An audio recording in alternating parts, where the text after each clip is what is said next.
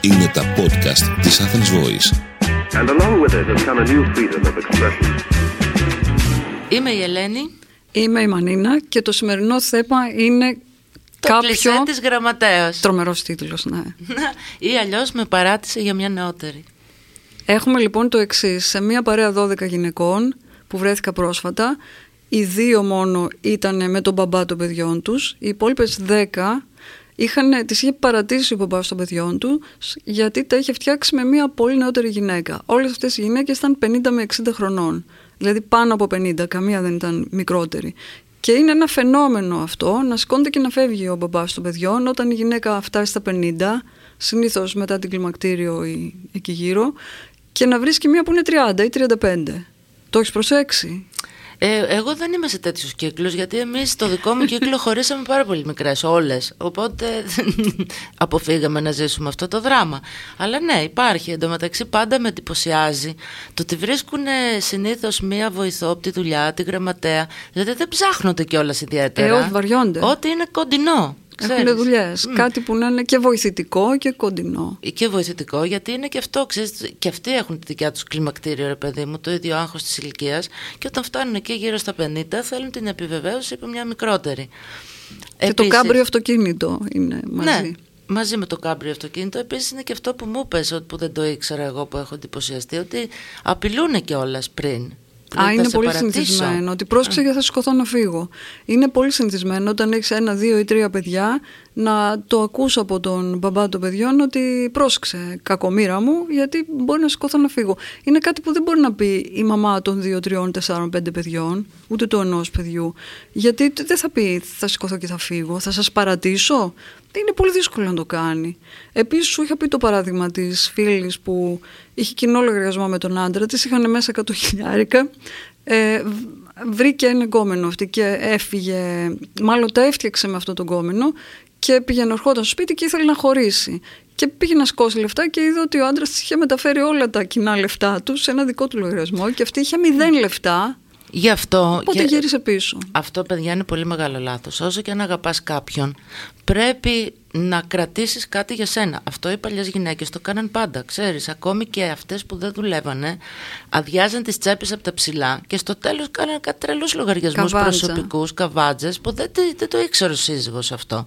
Και στις μέρες μας ακόμα αυτό ισχύει. Δηλαδή, πιστεύω ότι όλες μας πρέπει να έχουμε μία καβατζούλα, να μην βάζουμε όλα τα λεφτά στο κοινό ταμείο, γιατί ποτέ δεν ξέρεις τι σου συμβαίνει. Καλά, αυτό ναι, ότι δεν υπάρχει, δεν είναι γραμμένο στην πέτρα. Και είναι και... πολύ μεγάλο κακό να πρέπει να αντιμετωπίσεις μια τέτοια, ένα ψυχολογικό θέμα, δηλαδή το ότι ερωτεύτηκα κάποιον άλλον. Και αυτό ή αυτός ερωτεύτηκε ή κάποιον αυτός ερωτεύτηκε κάποιον άλλη. Και να βρεθείς να έχεις και οικονομικό πρόβλημα, ενώ πρέπει να διαχειριστείς άλλα θέματα εκείνη την περίοδο. Το βασικό πάντως είναι αυτό, γιατί αν έχεις μεγάλο οικονομικό ζόρι, τότε κάνεις τον μπεκί και ούτε φεύγεις, ούτε ναι. διαμαρτύρεσαι που φεύγει. Ε, Πάντως, οι παλιές που λες και εσύ, η γενιά των γιαγιάδων μας που μεγάλωσαν στη Μικρά Ασία οι περισσότερες είχαν το Ισλαμικό σύστημα. Η γυναίκα μπορεί να φύγει νομίζω μέχρι τώρα ισχύει, ισχύει. Ε, φορώντα μόνο ό,τι μπορεί να φορέσει επάνω της. Οπότε είχαν όλες πολλά κοσμήματα χρυσά για να τα φορέσουν και να φύγουν στην ανάγκη ή κολλιέ με λίρες κορίτσια. Και κολλιέ με λίρες ναι. που είναι τα γνωστά τα φλουριά που ναι. είχαν κρεμασμένα. Ναι. γιατί αυτή ήταν η περιουσία της γυναίκας. Η γυναίκα δεν είχε κάτι άλλο που μπορούσε να την εξασφαλίσει. Τη στιγμή που άντρας βρήκε μία μικρότερη και θα πάει να κάνει άλλα δύο-τρία παιδιά με τη μικρότερη, η γυναίκα που είναι 50 έχει βρεθεί στον άσο με τα μπιζού της. Και σου λέει θα πάω να πουλήσω το μπιζού και θα ζήσω με αυτά. Σημαντικό γιατί όπως είπες και εσύ κάποια στιγμή τη σοφή κουβέντα ότι όποιος έχει λεφτά δεν παθαίνει κατάθλιψη. Ναι, Κατάλαβες; είναι, είναι πολύ σημαντικό σε αυτές τις μεγάλες κρίσεις που είναι καμπή ζωής, το να βρεθείς αποπαντρεμένη, μόνη, με τα παιδιά και με τη θλίψη ότι σε παράτησε για μια νεότερη, ε, να μην υπάρχει και οικονομικό θέμα εκείνη τη στιγμή. Από εκεί πέρα, τι άλλα, τι κάνουμε; Ναι, δεν είναι τόσο απόλυτο πούμε, ότι το δεν παθαίνεις κατάθλιψη. Το είπα σχηματικά ότι αν έχεις λεφτά, ότι βοηθιέσαι να κάνεις τη ζωή σου καλύτερη.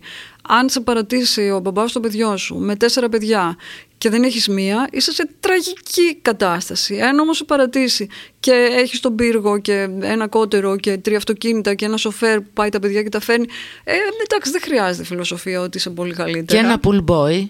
Και ένα που μπορεί να καθαρίζει ναι. την πισίνα. Και, και ό,τι άλλο. Σε ανεβάζει λίγο ναι. ψυχολογικά αυτό. Σου λέει, Όχι, μαντάμ, μια χαρά είστε, είστε κούκλα, μαντάμ, σας βρίσκω πολύ καλή. Ε, Πας αγοράζεις και ένα καινούριο πράγμα να φορέσει και μια τσάντα που είπαμε σκασίλα μας για τις τσάντες. Αλλά θέλω να πω ότι μπορείς να το δουλέψεις αν είσαι καλά οικονομικά.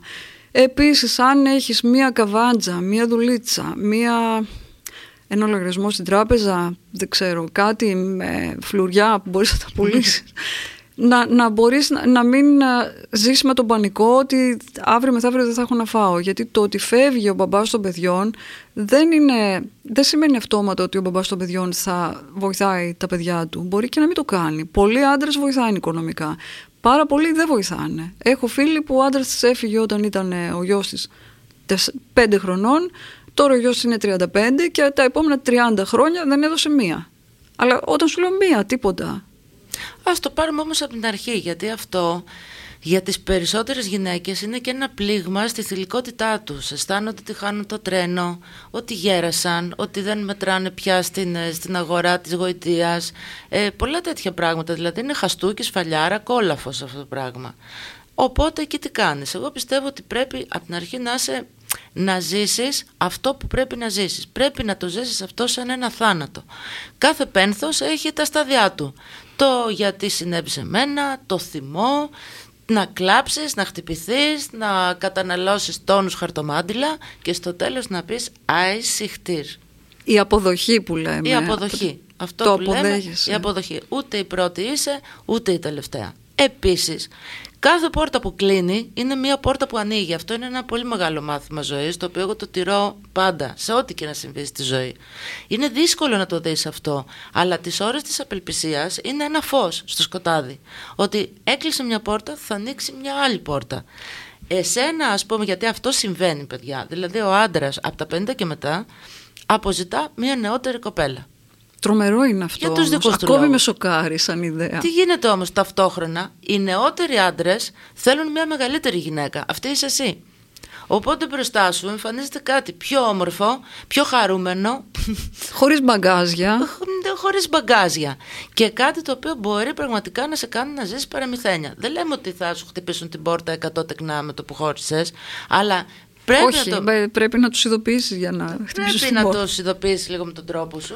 Και γενικώ, γιατί τα λέω όλα αυτά, για να μην, πάψεις, να μην χάσεις την ελπίδα. Το ότι ένας άντρας σε απέρριψε, που δεν σε απέρριψε στην ουσία, έχει κάνει ένα κύκλο μαζί σου. Δεν είναι αυτό απόρριψη ακριβώς. Έκλεισε αυτός ο κύκλος. Μπορεί όμως να ανοίξει ένας άλλος κύκλος, όπως άνοιξε για εκείνον και για σένα. Το εισπράττεις όμως ψυχολογικά σαν απόρριψη. Άμα είσαι 50 και ο άλλος είναι 60 ή 55 και έχει σηκωθεί και τα έχει φτιάξει με μία που είναι 35, παθαίνεις μεγάλο σοκ. Ναι, μα δηλαδή... πρέπει όμως να μην μπεις στη διαδικασία να συγκριθείς με την νεότερη. Καλά, όχι, δεν πρέπει να μπεις, ναι, αλλά δεν μπορεί να το πάρεις σαν άλλα ρε παιδί μου. Συμφωνώ ότι πρέπει να το δεις σαν μια πόρτα. Φυσικά ανοίγει μια πόρτα και άσχεται με τα τεκνά. Ανοίγει μια πόρτα για χρόνο για σένα, έχεις περισσότερο χρόνο για τον εαυτό σου, έχεις περισσότερο χρόνο για τη δουλειά σου ή για οτιδήποτε κάνεις.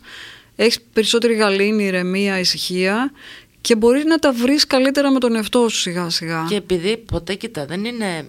Αν καθίσεις και το σκεφτείς βαθύτερα, αν μπορείς να έχεις τη διάβγεια και να το σκεφτείς αυτό την ώρα που σου συμβαίνει κάτι τέτοιο, θα διαπιστώσεις ότι και εσύ τον έχεις βαρεθεί. Δηλαδή είχατε κάνει, εφόσον έχετε μαζί ένα, δύο, τρία παιδιά, πάει να πει ότι έχετε κάνει ένα κύκλο. Δηλαδή σίγουρα δεν ήταν ο έρωτος του πρώτου καιρού, σίγουρα θα ήταν πράγματα που έχουν αρχίσει να τους τις πάνε, σίγουρα ο εαυτός σου θα διεκδικούσε μέσα στη σχέση ένα μεγαλύτερο κομμάτι, σίγουρα τον αφήνεις λίγο πίσω, αλλά τι γίνεται. Ακόμα και όταν συμβαίνουν αυτά, μια γυναίκα φεύγει πιο δύσκολα. Αυτό είναι ότι... Είτε επειδή θέλει να ξεβολευτεί, είτε επειδή σκέφτεται τα παιδιά, είτε επειδή δεν είναι οικονομικά ανεξάρτητη, επειδή σκέφτεται ότι δεν μπορεί να το φέρει πέρα μόνη της όλο αυτό το κομμάτι το, με τα παιδιά. Αλλά αυτό είναι, είναι παρηγορητικό να το σκεφτεί. Α, και τι γίνεται εκεί, όταν σου τη φέρνει πρώτα ο άλλος, ξαφνικά σκαλώνεις. Ενώ και ναι. εσύ κατά βάθος μπορεί να ήθελες να το παρατήσεις. Μπορεί να σου κάνει και χάρη δηλαδή στο τέλος τέλος. Ναι, ότι πρόλαβε και έφυγε πρώτος. Ναι, και εκεί δημιουργείται ένας εγωιστικός πόνος. Που είναι δύσκολο να περάσει. Ναι. ναι. Ναι. Πήγα να σου πω ότι είναι δύο παράμετροι. Το ένα είναι ότι οι γυναίκες φεύγουν πολύ δύσκολα από ένα γάμο, μία σχέση με παιδιά ή και χωρίς παιδιά. Και το δεύτερο είναι ότι οι άντρες δεν φεύγουν αν δεν έχουν βρει μία άλλη που είναι με το βρακί στα δόντια όμως. Δηλαδή, αν δεν την έχουν έτοιμη την άλλη πόρτα. Ένας άντρας δεν φεύγει ποτέ στα καλά καθούμενα. Ότι δεν αντέχω πια, δεν μπορώ να σε βλέπω μπροστά μου, γέρασες, πούρεψες, αυτό, φεύγω. Δεν φεύγει γι' αυτό. Φεύγει επειδή κάπου είναι μία που τον περιμένει και είναι πολύ έτοιμη και πολύ ευχάριστη και 35 χρονών, η οποία μετά θα θέλει να κάνει και αυτή παιδιά και εκεί θα χωρίσει ξανά. Ή θα κάνει παιδί μαζί της ο 55 ή θα χωρίσει με την 35 ε, κοίτα, υπάρχει και ένας λόγος που μπορεί να φεύγει. Κοίτα ένας άνθρωπος δεν φεύγει όταν μια σχέση είναι ανθυρή και ζωντανή χάνουμε τις σχέσεις μέσα στην καθημερινότητα, ιδιαίτερα όταν έχουμε να μεγαλώσουμε παιδιά. Σωστά. Αυτό σημαίνει ότι κάπου χάθηκε η σχέση. Και όσο και το ότι είσαστε μαζί και κοιμάστε στο ίδιο κρεβάτι μπορεί να είναι και μια ψευδέστηση την οποία καλλιεργείς καθημερινά για να μην φτάσεις σε κρίσεις, να μην φτάσεις να κάνεις δύσκολες συζητήσεις γιατί έχεις χάσει το διάλογο, έχει χαθεί ο διάλογος άρα πάντα υπάρχει ένας λόγος που φεύγει ένας άνθρωπος. Εγώ θα πάρω και το μέρος αυτού του κακομύρι ε, θα πω ότι κάθε άνθρωπος έχει το δικαίωμα να φεύγει. Δεν ναι, απλώς δεν είναι ο κακομύρης, μην το λες κακομύρι. Ε, που γιατί... μπορείς να κατηγορήσεις τον άλλον. Καθένας μας έχει. Δεν το κατηγορείς. Όπως είπαμε, οι γάμοι και οι σχέσεις δεν είναι γραμμένες στην πέτρα. Αλλά δεν το λυπηθώ κιόλας που βρήκε μία 35, γιατί το έκανε. Το ότι είχε την τόλμη να το κάνει δεν είναι μόνο τόλμη, είναι και ότι είχε και την προθυμία τη γραμματέα ή τη βοηθό ή την βοηθό στο εργαστήριο, οτιδήποτε, για να φύγει κατευθείαν και να πάει σε ένα άλλο σπίτι. Γιατί ναι, η γυναίκα δεν είχε αυτή την ευκολία, ας πούμε. Είμαι, είμαι με τη γυναίκα που την άφησε, γιατί είναι 50 και αισθάνομαι πάρα πολύ προσβεβλημένη που την άφησε το καθήκη. Δεν έπρεπε. Θα μπορούσε όμως, ρε παιδί μου, να κάνει φλερτάρι με την γραμματέα και να μην χαλάσει, ας πούμε, αυτό που λέμε το σπίτι του το σπίτι οικογένεια. Του. Τι γίνεται όμως; Φταίει και η γυναίκα σε αυτό. Δηλαδή, και οι δύο φταίνε σε ένα κουρασμένο ζευγάρι. Όταν θεωρείς τον άλλον δεδομένο, δηλαδή το ότι σε παντρεύτηκε, δεν σημαίνει ότι θα είναι και για πάντα.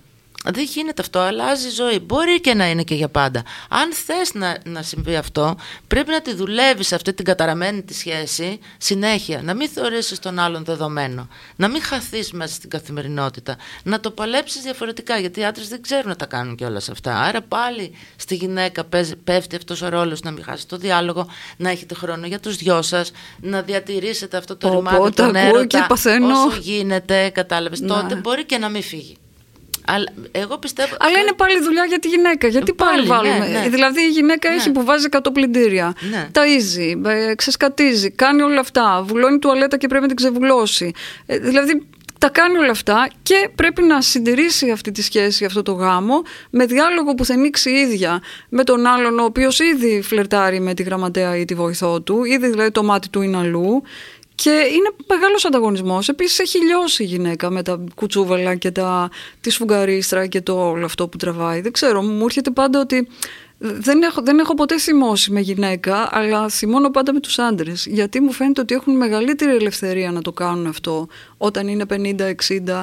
Έχω ακούσει και ιστορία με, με, άνθρωπο που έφυγε 70 χρονών και την άφησε τη γυναίκα ναι. του επίσης 70 και που λες, τώρα το θυμήθηκες. Αλλά ναι, σου λέει: Έχω να ζήσω άλλα 10 χρόνια. Συμφωνώ ότι τίποτε δεν είναι γραμμένο στην πέτρα. Συμφωνώ ότι έχουμε όλη την ελευθερία να φύγουμε από μια σχέση ή από ένα γάμο. Απλώς οι άντρες έχουν περισσότερη ελευθερία να το κάνουν και μεγαλύτερη γκάμα προσφοράς από γυναικείο κοινό γύρω στα 30 με 35. Ναι, να σου πω κάτι, είναι όμως αυτό και λίγο το, το βάρος του φεμινισμού, κατάλαβες. Το, όταν η γυναίκα πλέον καταπιάνεται με χίλια πράγματα, έχουμε ανοίξει και λίγο το λάκκο μας, δηλαδή έχουμε κερδίσει ελευθερίες, αλλά τις πληρώνουμε αυτές τις ελευθερίες κάθε μήνα, κάθε μέρα τις πληρώνουμε. Οπότε έτσι είναι τα πράγματα. Το Κάτσε, θέμα... περίμενε. Δεν φεύγει ο άλλος επειδή εσύ έχει ελευθερίας όμως. Ε, ελευθερία είναι, είναι ότι κουράζει, αγάπη μου. Δηλαδή, Α, όταν ότι ξεπατώνεσαι. Ξεπατώνεσαι. Ναι. Δηλαδή, όταν πρέπει να δουλέψεις, να βάλεις τα πλυντήρια, να ασχοληθείς με τα παιδιά να πάνε να τα πάρεις από τα φροντιστήρια και να τα πας στα αγγλικά, τα γαλλικά. Ενώ, ας πούμε, του αλουνού η δουλειά θεωρείται ιερή. ιερή και δεν τον ενοχλούμε, και κάπου εκεί μέσα θα χαθεί αυτή η σχέση, ας πούμε. Θα χαθεί αναπόφευκτα. Είναι πάρα πολύ δύσκολο να παλέψεις και γι' αυτό. Άρα είναι και μια φυσική φθορά.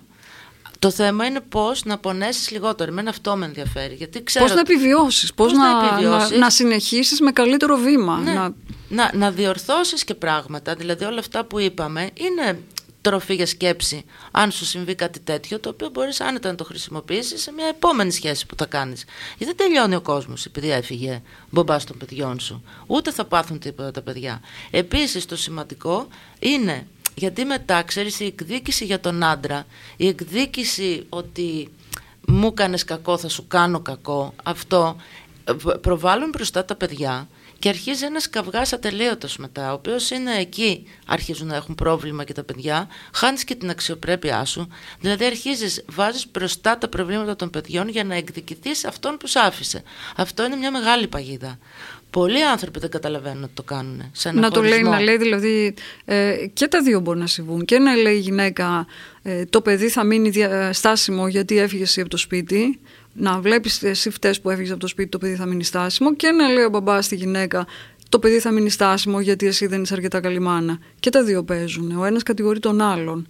Αλλά γενικά αυτό που λες είναι να μην μπαίνεις στη μέση στο παιδί και να σφαζόμαστε πάνω από το παιδί. Προκειμένου να εκδικηθείς τον άλλον. Ναι.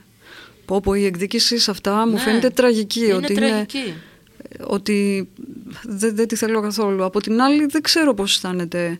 Σου είπα την ιστορία Όλες τέτοιες ιστορίες έχω από το περιβάλλον μου. Έχω μια φίλη που τώρα είναι 67 και ο άντρας την παράτησε όταν ήταν 55.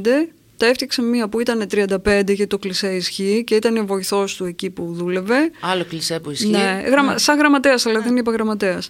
Ε, και ενώ είχε δύο μεγάλες κόρες, έκανε με αυτήν ένα ακόμη παιδί, νομίζω αγόρι. Και βρέθηκε αυτός να είναι 57 νέος πατέρας, Τώρα έχουν περάσει 10 χρόνια, είναι 67 και έχει χωρίσει και με τη δεύτερη γυναίκα γιατί τον βαρέθηκε η 35 10 χρόνια μετά που είναι 45 το παιδί της έγινε 10 χρονών οπότε σου λέει γκομενιλίκια, δεν θέλει να είναι εμένα που είναι 67 και το έκανε αυτό το παιδί και είχε κόρες που ήταν 28 δηλαδή ήταν πολύ κοντά η μεγάλη, η μεγάλη κόρη του με τη γυναίκα που παντρεύτηκε και μου φαίνεται και αυτό παρανοϊκό. Ότι γιατί δεν τον πνίγει κάποιος, γιατί δεν τον χαστοκίζει.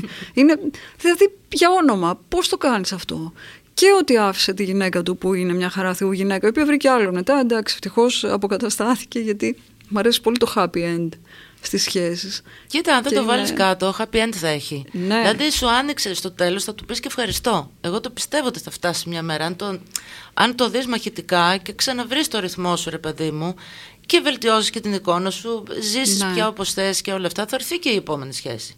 Γιατί είναι και αυτό, ότι όταν αν σε παρατήσει είσαι στα 50, στη μέση της ζωής σου δεν μπορεί να τελειώσει η ζωή στα 50.